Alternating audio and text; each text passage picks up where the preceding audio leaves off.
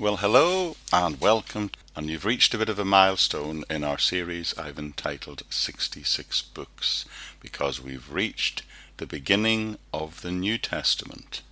Because at this point, we're going to be looking at the book of Matthew, the first of the New Testament gospel accounts, but also slightly different this time is before launching straight into looking at the gospel account of Matthew, I'd like to do an introduction to the gospels and to consider both their writing and their purpose. So, anyway, here you are. You're at the beginning of the New Testament, and in a moment we'll be looking at the Gospel of Matthew, the book of the kingship of Jesus Christ. But just by way of a short introduction, let's consider what these Gospels were and why they were written. According to a very long established practice, the first four books of the New Testament are known as the Gospels. This is probably because they record the gospel, or the good news, that's what the term means, of the coming of Jesus Christ, the Saviour of the world. Each of the four gospel writers had their own particular special purpose in writing their book, and they selected and used the material accordingly. Each gave their own emphasis to teaching and events taken from the life of Christ according to the purpose of their particular book. Each gospel writer wrote it for different people people who came from different countries, different cultural backgrounds, even different racial and religious backgrounds. Yet there is no disagreement in the picture of Jesus Christ they describe. All four declare he is divine and human, Lord of all and Saviour of all people. These Gospel accounts are not just straightforward biographies of Jesus, and they make no attempt to give detailed or even chronological accounts of Jesus' life, nevertheless they give all the facts that people need to know in order to believe in Jesus as the Son of God, and so that they may have life through him. Taken together, the four Gospel accounts present a picture of all the main periods of Jesus' life. These three periods are his early childhood, his public ministry, in other words, his teaching, his healing, and his miracles, etc., and then finally, of course, his death, burial, and resurrection. The stories of events leading to and including immediately following Jesus' birth are given some length in several Gospel accounts. However, nothing more is written about his childhood until he is about 12 years old, and even then only one incident is recorded. But that incident is given because it is enough to show that even at an early age Jesus knew he had a special relationship with God, for he was God's Son. Nothing more is recorded in the Bible for the next 18 years of his life. Then, when he is about 30 years old, the narrative begins again and he begins his public ministry. And that is seen to last about three and a half years. Much of this work is done in the Galilee area, and we see how he meets his fiercest opposition in Judea in the south, particularly in Jerusalem, the centre of the Jewish religious power of that day. The religious leaders considered Jesus was guilty of blasphemy in his claim to be the Son of God, and they were constantly looking for opportunities to kill him. Jesus, however, carried on to continue his ministry openly Yet he must have known that he would be arrested and killed, but only when he had finished his ministry and the time had been appointed by his Father to come. He says that himself in both Luke and John's accounts several times.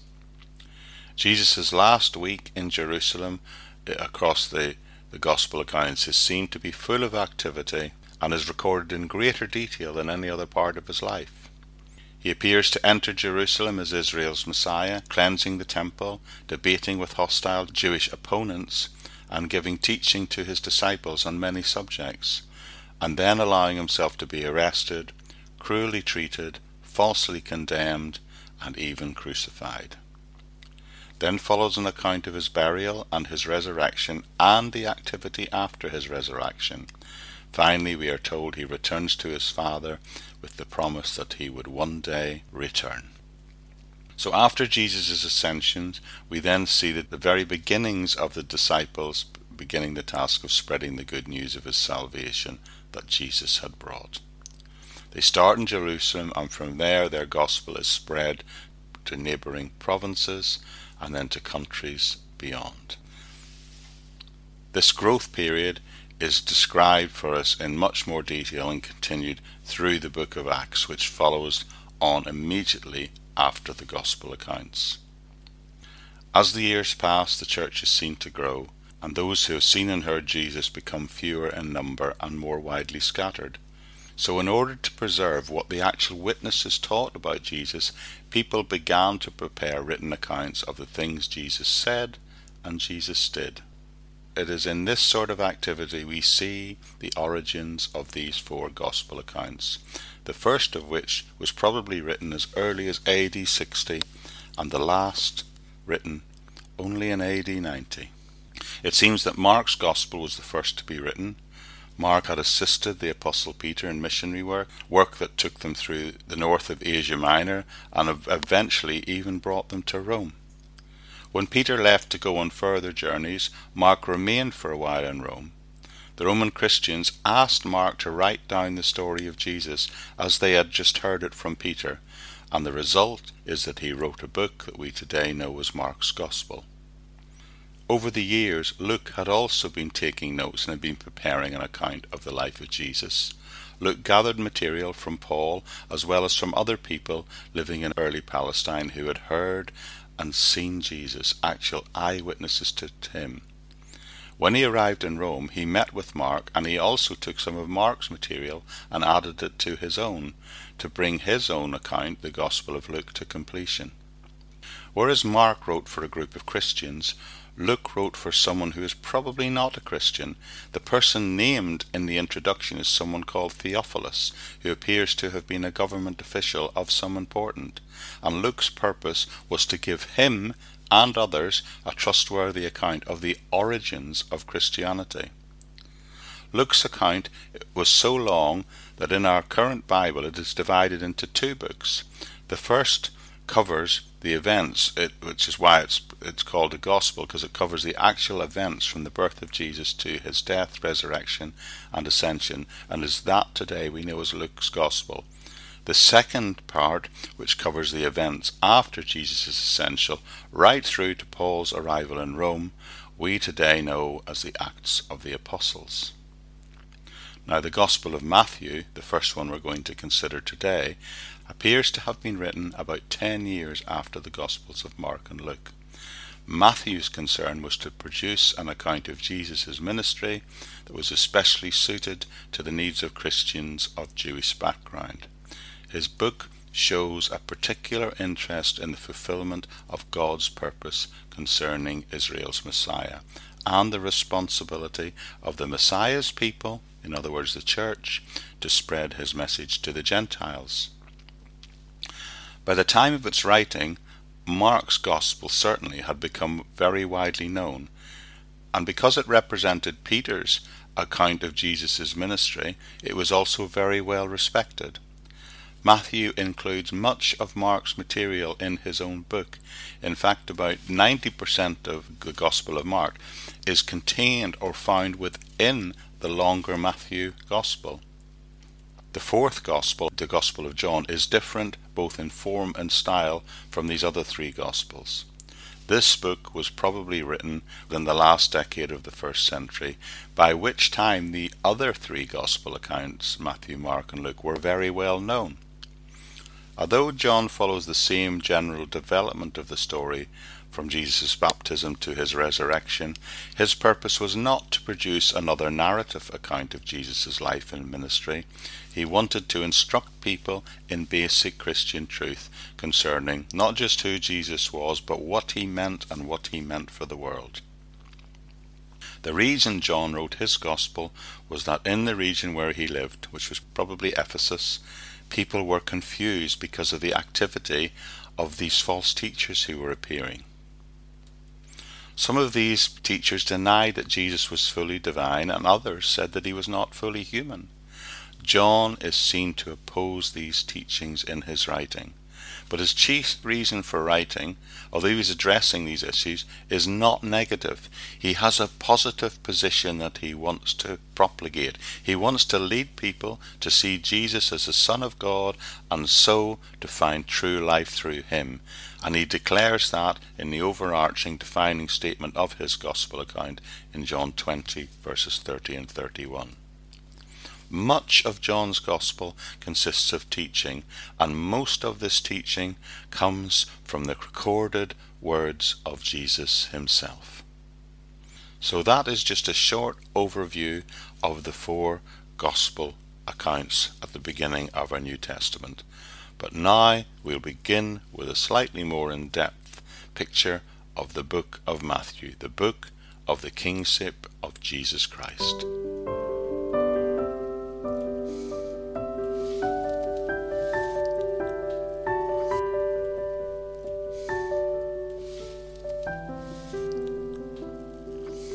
Matthew has been called by some the most important book of our Christian Bible. Some have even said it is the most important book that has ever been written. The title Matthew was given to it, in fact, in the second century, and it reflects the early church's strong belief that the author was the apostle himself, named Matthew. The book itself does not identify its author, but the early writers of the church unanimously credit it to Matthew. There are, we must acknowledge, some uncertainty concerning the stages of the development that the book went through before this final version appeared.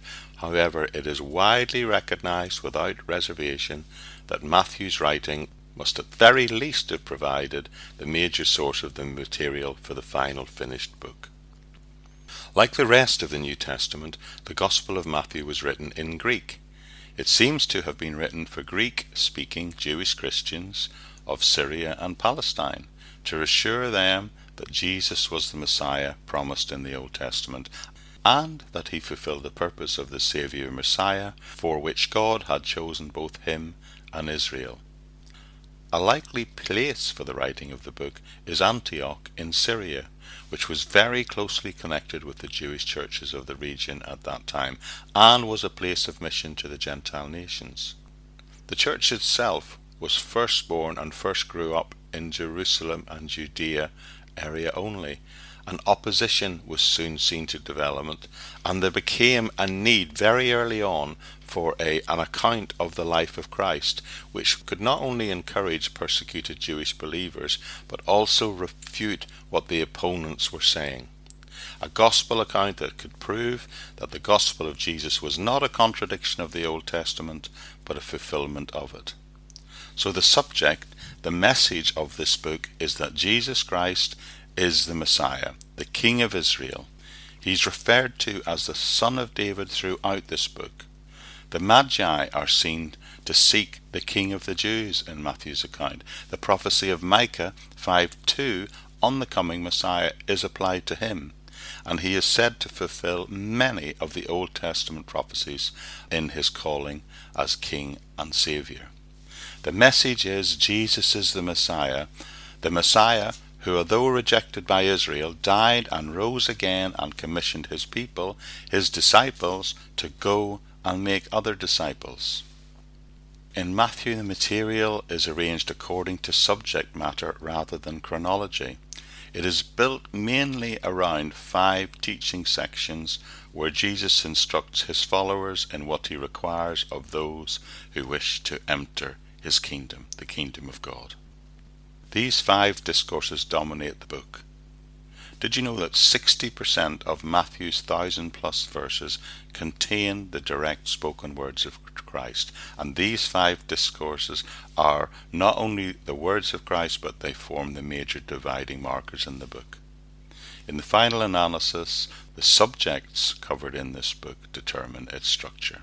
The first purpose of Matthew is to explain that even though Jesus was proven by prophecy to be the Messiah and King, Israel still rejected him.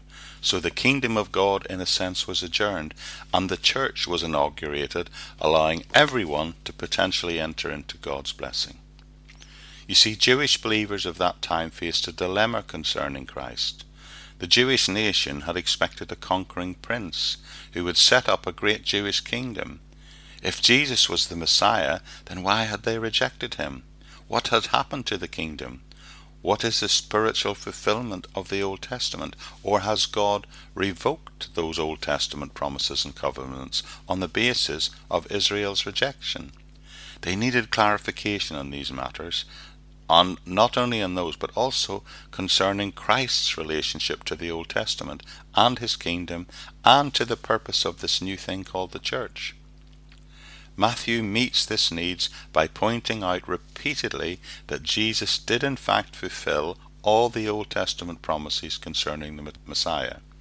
He also is the gospel writer who uses more Old Testament quotes than any other writer, and over 130 in fact, more than any other book in the Bible to show that Jesus absolutely fulfills the qualifications as Messiah.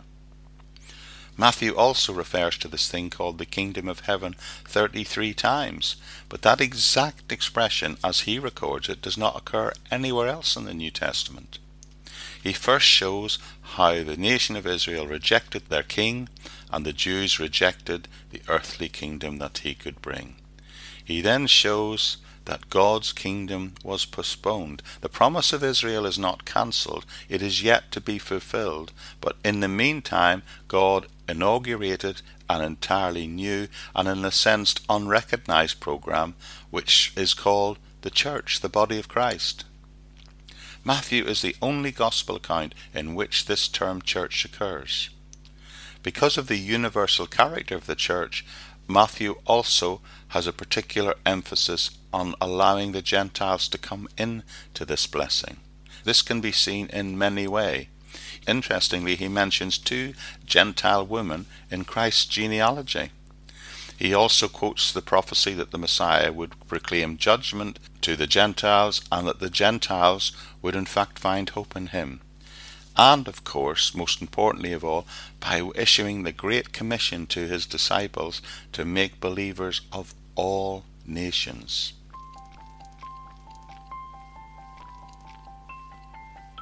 The second purpose of Matthew was to encourage persecuted Jewish Christians in their faith. Jewish Christians were not only persecuted by the Roman authorities, but they were persecuted by the unbelieving, from a Christian point of view, Jews. They were persecuted for forsaking the religion of their ancestors. Matthew reassures these Christians by pointing out that they were not the ones who had wandered away from the Old Testament religion. Rather, they were the ones that had found truth fulfillment of it. That Jesus did not contradict the law, but that he brought out its full meaning. Jesus had laid the foundation of his church, and no opposition, whether it be from Jews or Romans, would ever overpower it. So, in summarizing this book, we can say Matthew presents Jesus as the Messiah and the Christ and the King of Israel, who was rejected and, and who died, but who rose again and commissioned his disciples, telling them to go and make disciples themselves among all nations. And that call stands for us today, right down through the 2,000 years of church history.